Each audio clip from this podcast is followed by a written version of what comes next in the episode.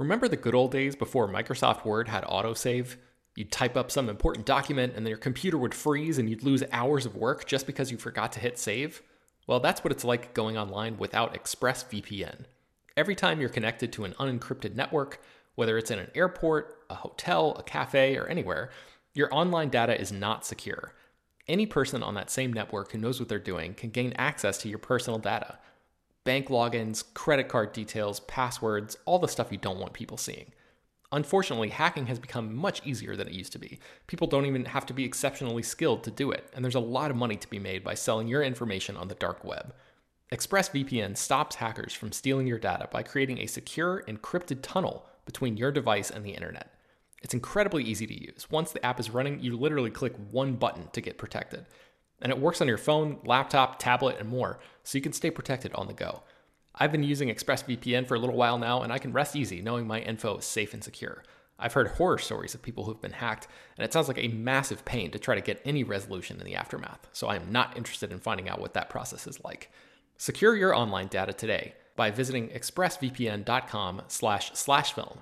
That's E-X-P-R-E-S-S-V-P-N dot com slash slash film and you can get an extra three months free. ExpressVPN.com slash slash film. Hello, everyone, and welcome to Slash Film Daily for November 1st, 2017. On today's show, we're going to dive into a bunch of news. We're actually going to have an all news edition coming off of that spoiler filled uh, discussion of Stranger Things 2. Uh, so it's going to be packed with news today. We're going to be talking about the accusations against director Brett Ratner and what that might mean for the future of Warner Brothers. We're going to be talking about Blade Runner 2049's overseas box office, Runaways, early buzz, a Thor Ragnarok deleted scene, Movie Pass adds weird new policy stipulations. The reason why some movie theaters might not be playing Star Wars Force Awakens, a 24 reboot is in the works, and an update on the Tyrese Rock Fast and Furious feud. And finally, the first plot details for Shane Black's The the Predator. I almost said The Punisher. Uh, this is Peter Sciretta, and joining me on today's podcast are slash film writer Chris Evangelista. Hello. And slash film senior writer Ben Pearson. Hey, what's going on? Not much. We we have a lot of news because we have like two days worth of news to get into. So let, us let, just get into it. Uh, director Brett Ratner uh, has been accused of sexual harassment and misconduct by at least six women.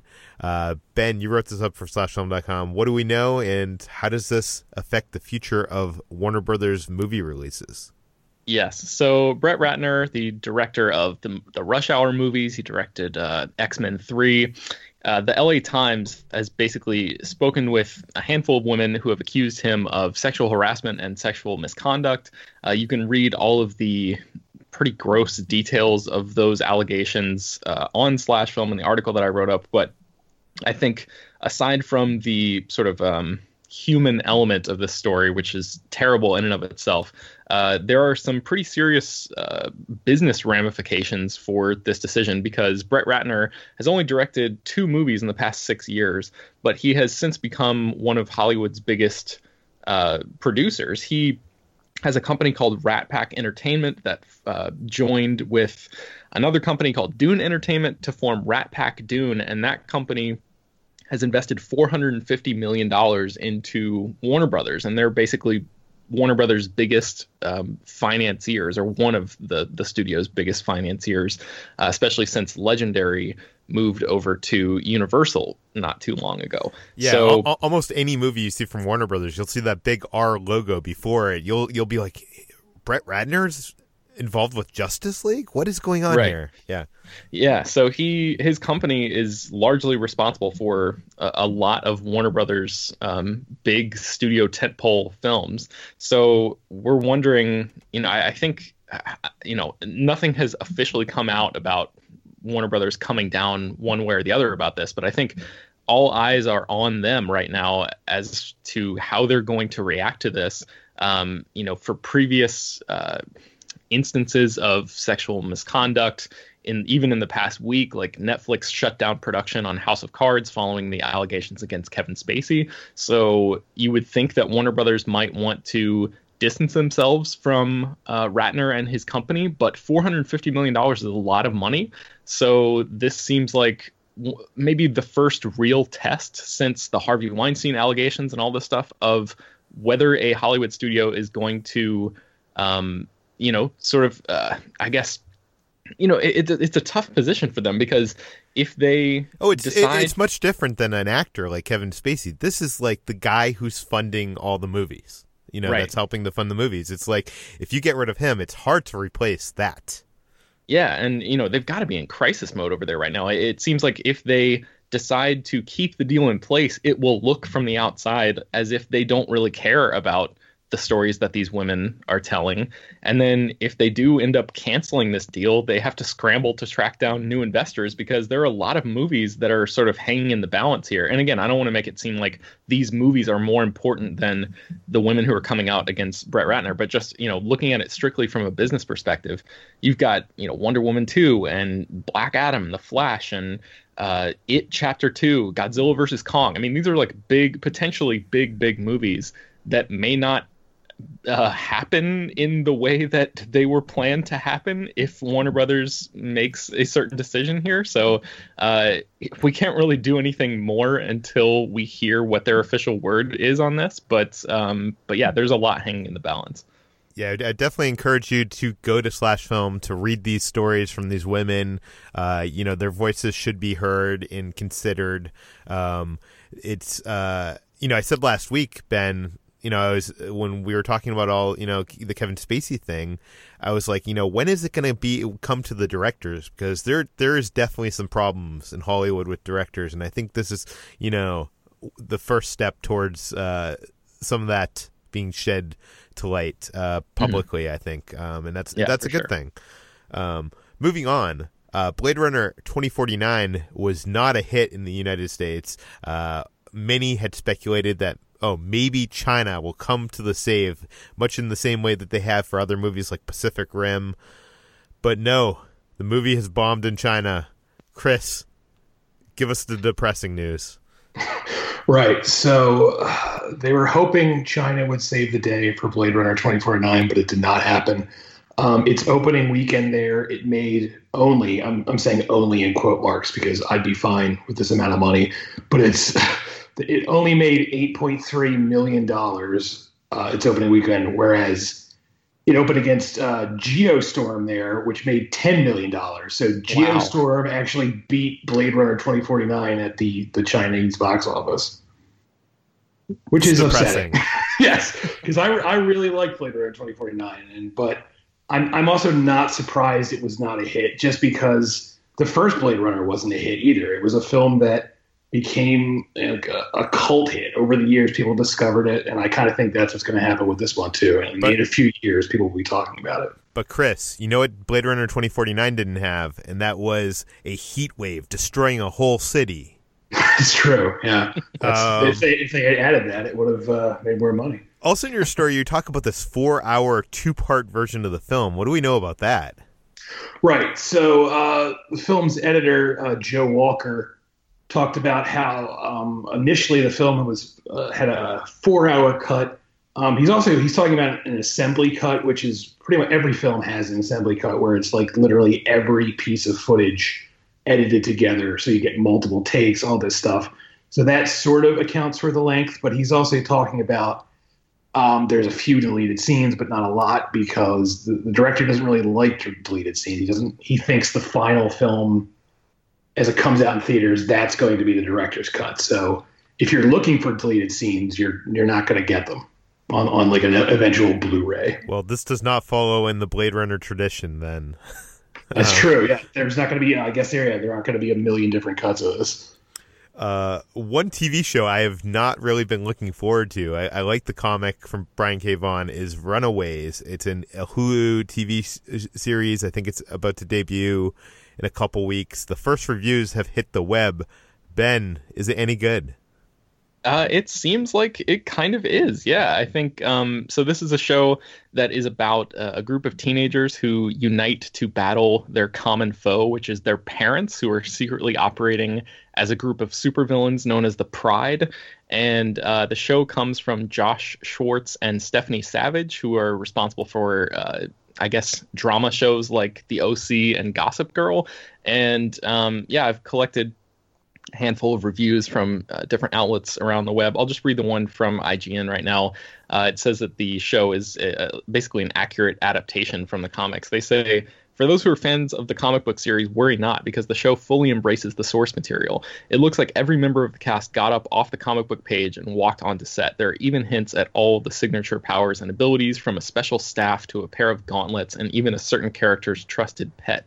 Showrunners Josh Schwartz and Stephanie Savage wisely put the teen drama first and slowly mix in the superhero elements as the plot unfolds. So I think uh, TV critics got the first four episodes of the show, and the uh, we know that the first episode sort of tells one story from the kid's perspective, and then the second episode immediately retells that same story from the parent's perspective. So it seems like this isn't just a show for teenagers like a lot of the shows that you might expect on you know freeform or one of those sorts of networks this seems to be uh, almost an even split between the teens and then their parents who are you know complicated and complex characters who uh, are certainly evil but the the gists of, from these reviews seems to be that there's some pretty likable characters in that mix as well. Everyone seems to really like the cast and and what the show is doing so far. So um, yeah it sounds like this could be a pretty decent sized success for hulu. It, it doesn't seem like a home run on the level of the Handmaid's Tale or you know any of their biggest shows, but it seems like a, a really solid, uh, you know, a show with a lot of solid potential for them.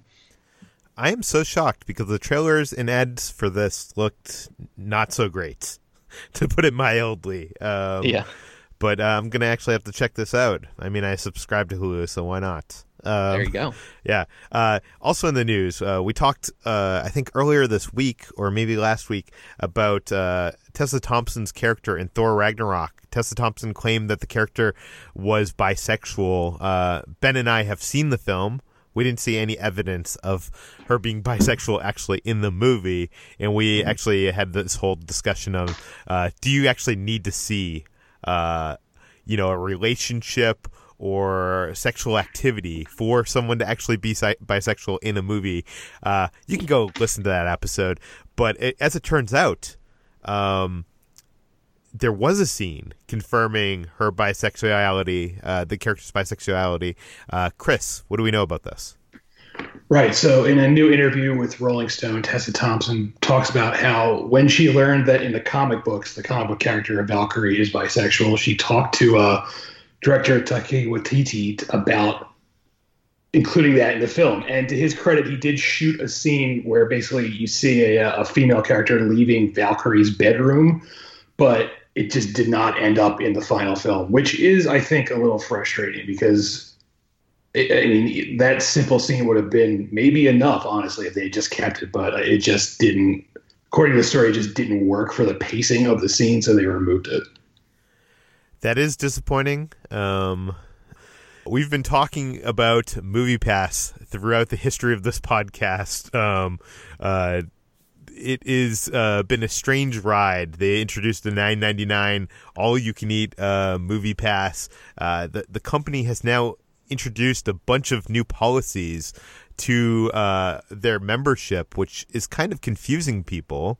Uh, it seems almost like they're trying to scare their paying customers. I don't know, uh, Ben. What what are what are these new policies? Yes, so they have added uh, a new terms of service, and some of the updates are a little strange. One of them says if you cancel your MoviePass uh, subscription, you may not subscribe to the service again for a period of nine months. So that seems uh, a little odd to me from a business perspective. What, what like, could that possibly be about? Like, why would so, I? Why would they not want me to come back for nine months if I canceled my subscription? Right. Yeah, I, have seen some speculation online that you know maybe it's being done to stop people from only using the service during like the blockbuster uh, season, the summer season, and then you know maybe to penalize them so they don't just come back, you know, maybe around the holidays when all the awards movies are around.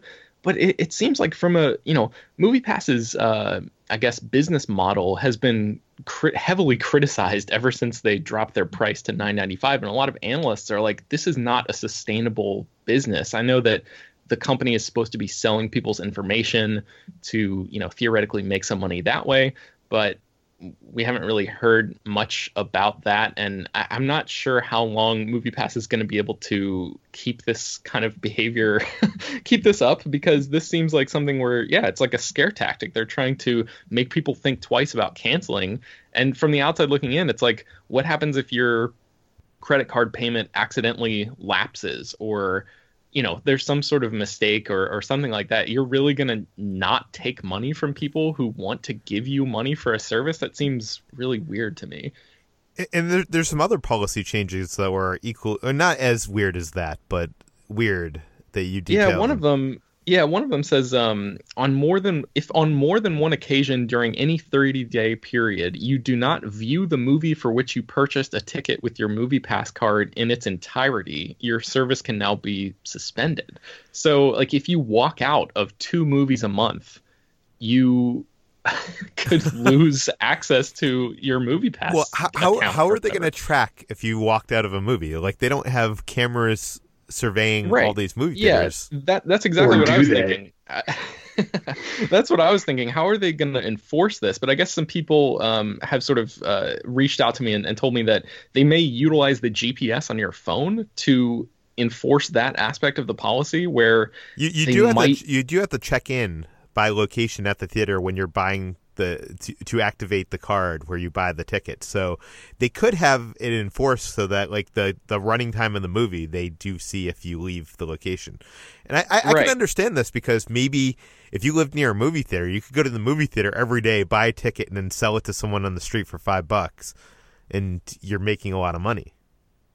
I guess, yeah, but it just seems it seems like I don't know. Maybe they're having. It's a long way to go people, for five bucks. Right. Yeah. It seems like pe- they they might be having a lot of problems with people taking advantage of the service or abusing it in, in various ways for them to sort of institute this stuff because you know unless if you're like a, a I guess a regular person looking at these uh, rules, you're probably thinking like, wait a second. So if I decide that this movie sucks and I have to walk out, or let's say you walk out of one and then I don't know, you have a family emergency or something, or your babysitter uh, has to leave and whatever, you know, like you're being punished by this company um, for things that are outside of your control. It just seems really weird for them to sort of slip these uh, policy updates in there without coming out and addressing it in public. It just seems yeah like scare tactics and sort of like um you know sort of like underhanded sneakiness instead of just you know explaining hey we've had a lot of trouble with people doing this. So in order to combat that here are the reasons why we're changing things. It just seems a little weird the way that they're handling it. Well this company has notoriously been bad with communication you know uh, yes uh, people, uh, there's a lot of people that have bought their pass, uh, their movie pass, and have not received their cards. You know, they're on over. Last time I saw, it was over a month delay in getting those cards out and not answering support requests. Um, I like the service so much, uh, and I know so much that I don't care if they're they're uh, the, the company is kind of um, not a good company. uh, because I want to use it and I want it to succeed, even though it in my mind, there's no way they can make money off this service. but yeah, yeah. Uh, moving on. Uh, 24 is a show which I loved when it was originally on. Were either of you fans of 24? Yeah, I watched the first few seasons and then sort of gave up once it got once uh I don't know nuclear bombs went off in Los Angeles. It sort of got got to a, past the point of no return. I think. Yeah, I only I only watched the first season. I never got beyond that.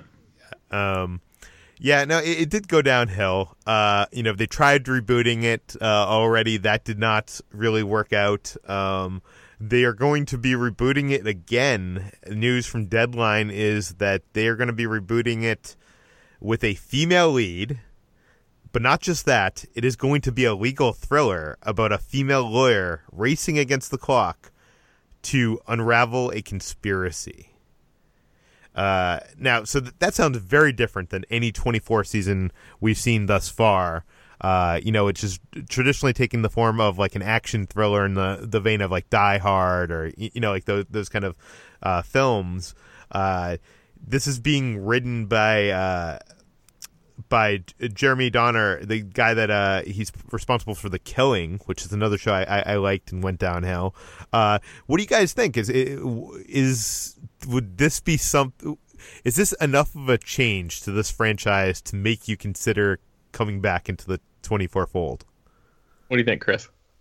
I actually think it's a it's a neat idea to take that you know that 24 hour premise and apply it to different genres. I kind of think especially now that like anthology series are more popular and more well known thanks to like you know American Horror Story stuff like that.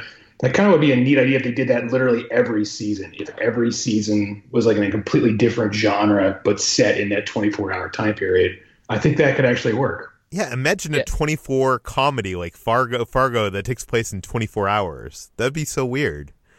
Yeah, I, I agree. I read um, Jacob Hall's article on this, which I encourage everyone to do at slashfilm.com, and it definitely I, I sort of uh, looked at the headline with a little bit of skepticism, but after reading his article and, and his sort of excitement for the you know embracing that format in a totally new genre, I think there's a lot of potential there.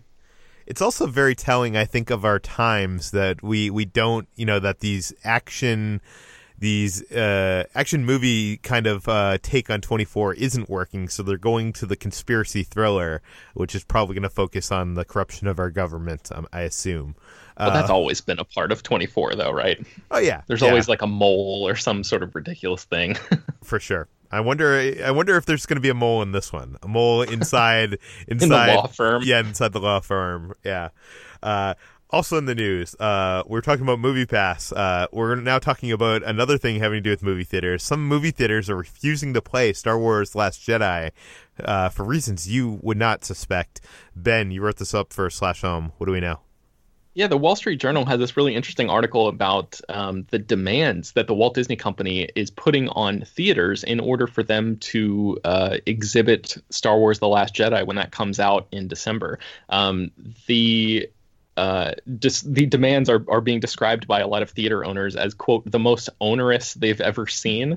And it basically the the terms of the agreement that disney is forcing these people to enter into is that disney will receive 65% of revenue from the ticket sales which is the highest percentage a hollywood studio has ever demanded before. Um, they're also forcing theaters to screen the movie in their largest auditorium for four weeks, like a guaranteed commitment of four weeks in that theater, or else they won't be allowed to play the movie at all. Um, for previous Star Wars movies, the studio had required 64% of the revenue, so this is one percentage point higher than that. Um, and if any of these theaters break any condition of the argument whatsoever, the studio is going to add a 5% fee on top of that, which would raise their take to 70% of ticket sales revenue. So um, that's a lot. Generally, studios only get between 55 and 60 percent of their revenue from domestic releases, and about 40 percent for overseas uh, international releases.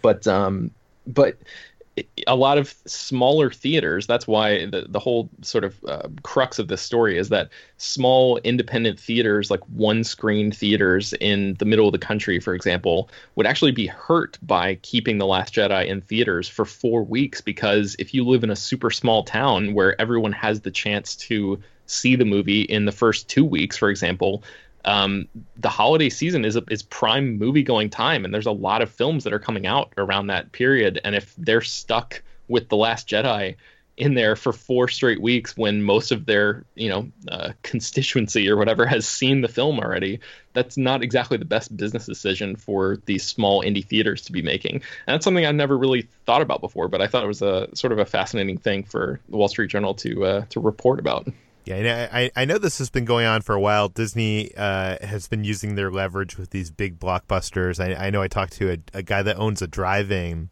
that said that uh, he was forced to play uh, one of the Disney nature films uh, if he wanted to show uh, the the last uh, not Last Jedi, but the previous one, Force Awakens. The Force Awakens. wow, yeah, so that seems so pretty it, underhanded. yeah, um, well, that's what he said. So the, the, that's the claim. I don't I don't know anything about it, but um, but it, it, I mean, if you're a company, you, I mean, it's the same thing with I think in, in every industry. When you go to the store, you know, a company that is uh, you know, uh, what, what is it, Mars or Coke or wh- whatever they, they sell candy. Like they, they force the the store to buy all their brands of candy. You know, you can't just buy one of them.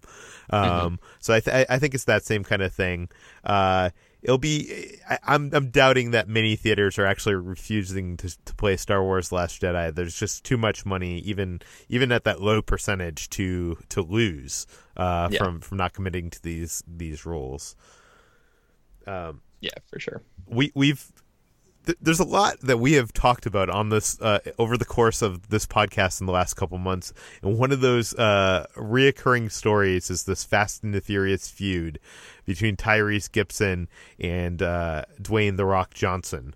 Uh, the latest bit in this feud is that Tyrese is threatening to quit the franchise uh, because of the Rock. Chris, you wrote this up. Do, do, do, do, do we really need like quit? Right? Like, yeah, I'm. I mean, you know, no no disrespect to Tyrese, who uh, it seems like he's going through some things right now, but I really think he's overestimating how important he is to this franchise. Like, I really don't think a lot of people come to this franchise to particularly see his character. I don't even know what his character's name is, honestly, in the franchise. I'm not I'm not like a big Fast and Furious guy. I've seen most of the films, but I, if you had to if I had written this up and had to learn his name for the story, I would not have like known it off the top of my head. So, but yeah, basically he posted on uh, Instagram, which apparently is where all the the Fast and Furious beef gets aired, is Instagram. Uh, that he will not, he will leave, basically leave the franchise if The Rock is still involved. Which I can just imagine the producers telling him, "Okay, see ya." I don't, I don't imagine any other outcome than that. Yeah, I, I, can't imagine that's the the hill that you want to stand on. like it's uh, Ben, you're big, or you were a big uh, fan of this franchise. Uh, what, what yeah, I still love it. Yeah, I mean, um, you know, it's definitely seen its ups and downs. I'm still a big fan of this franchise, and yeah, I totally agree. I mean, uh, Tyrese seems to be wildly uh, conflating his involvement with these movies and their overall success because he is, you know, really funny comedic relief in the film, but you know, him and Ludacris a lot of times serve similar roles. Uh, you know that that they're basically they serve as the comedic uh, relief, and their banter back and forth, um, you know, sort of drives that. But I feel like if you take him out and put anyone else in, or just maybe give Ludacris more screen time, you know, there are ways to get around this. It's not like the Fast and Furious franchise is going to be hurting in any significant way if Tyrese is just suddenly gone from the whole thing. They've written out Paul Walker's character after his, you know, after he the actor died in real life, and the previous movie, um, you know, suffered a little bit from not having that character as sort of a, a glue of the story, but I do think that uh, Tyrese is not nearly as big of a, a force in the Fast and Furious world as um, Paul Walker's character was. So yeah, man, see you later. I, I think it's only a matter of time until Tyrese is posting videos on his Instagram begging Justin Lin to put him in put him in the the next movie. because yeah. uh, this is ridiculous. Uh, but lastly, our last story of today is uh, Predator plot details. We finally have uh, details about Shane Black's upcoming film, The Predator, revealed by star Thomas Jane. Ben, you wrote this up. What do we know about Predator? So, 20th Century Fox has pretty much kept a lid on all of the plot details for the upcoming film, The Predator. Uh, we know that I think Jake Busey is playing Gary Busey's character's son in the film, and uh, uh, you know, aside from that, we weren't really sure exactly what was going on in this movie.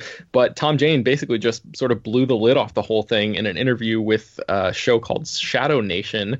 And I'll read his quote here describing the basic plot of the film. He says, We played these veterans from like Afghanistan or the Iraq War or whatever, but we're all fucking crazy. So we go to the VA hospital to get our meds. We're all like shell shocked PTSD soldiers. We're at the VA hospital and we're in group therapy. And of course, somebody flips out this is backstory. I don't think we really see this. Somebody flips out, and we all get arrested and thrown onto a bus to go down to the hospital. And they throw this other guy in the bus too, and he's a guy who's actually been marked to kill him because he's seen a UFO. He's seen the predator ships come down. So they lock him up and throw him in with us lunatics. They're going to take that bus, drive it down to a ditch, and shoot us all just to get rid of this one guy. But of course, we take the bus over and we're all like, fuck that, man. Let's go kill these fucking predators ourselves. And we're just crazy enough to believe that this guy really did see a UFO and there's these aliens out there. So that's kind of cool. so that's it. That was his quote. Thomas Jane is uh, insane. Just, just, just you reading that, you can you can tell that just from the quote. Yeah, I, yeah, I never so, realized how crazy he was until I read this quote. yeah, it sounds pretty crazy, and and PTSD is uh, a theme that has come up a lot of times in Shane Black's work.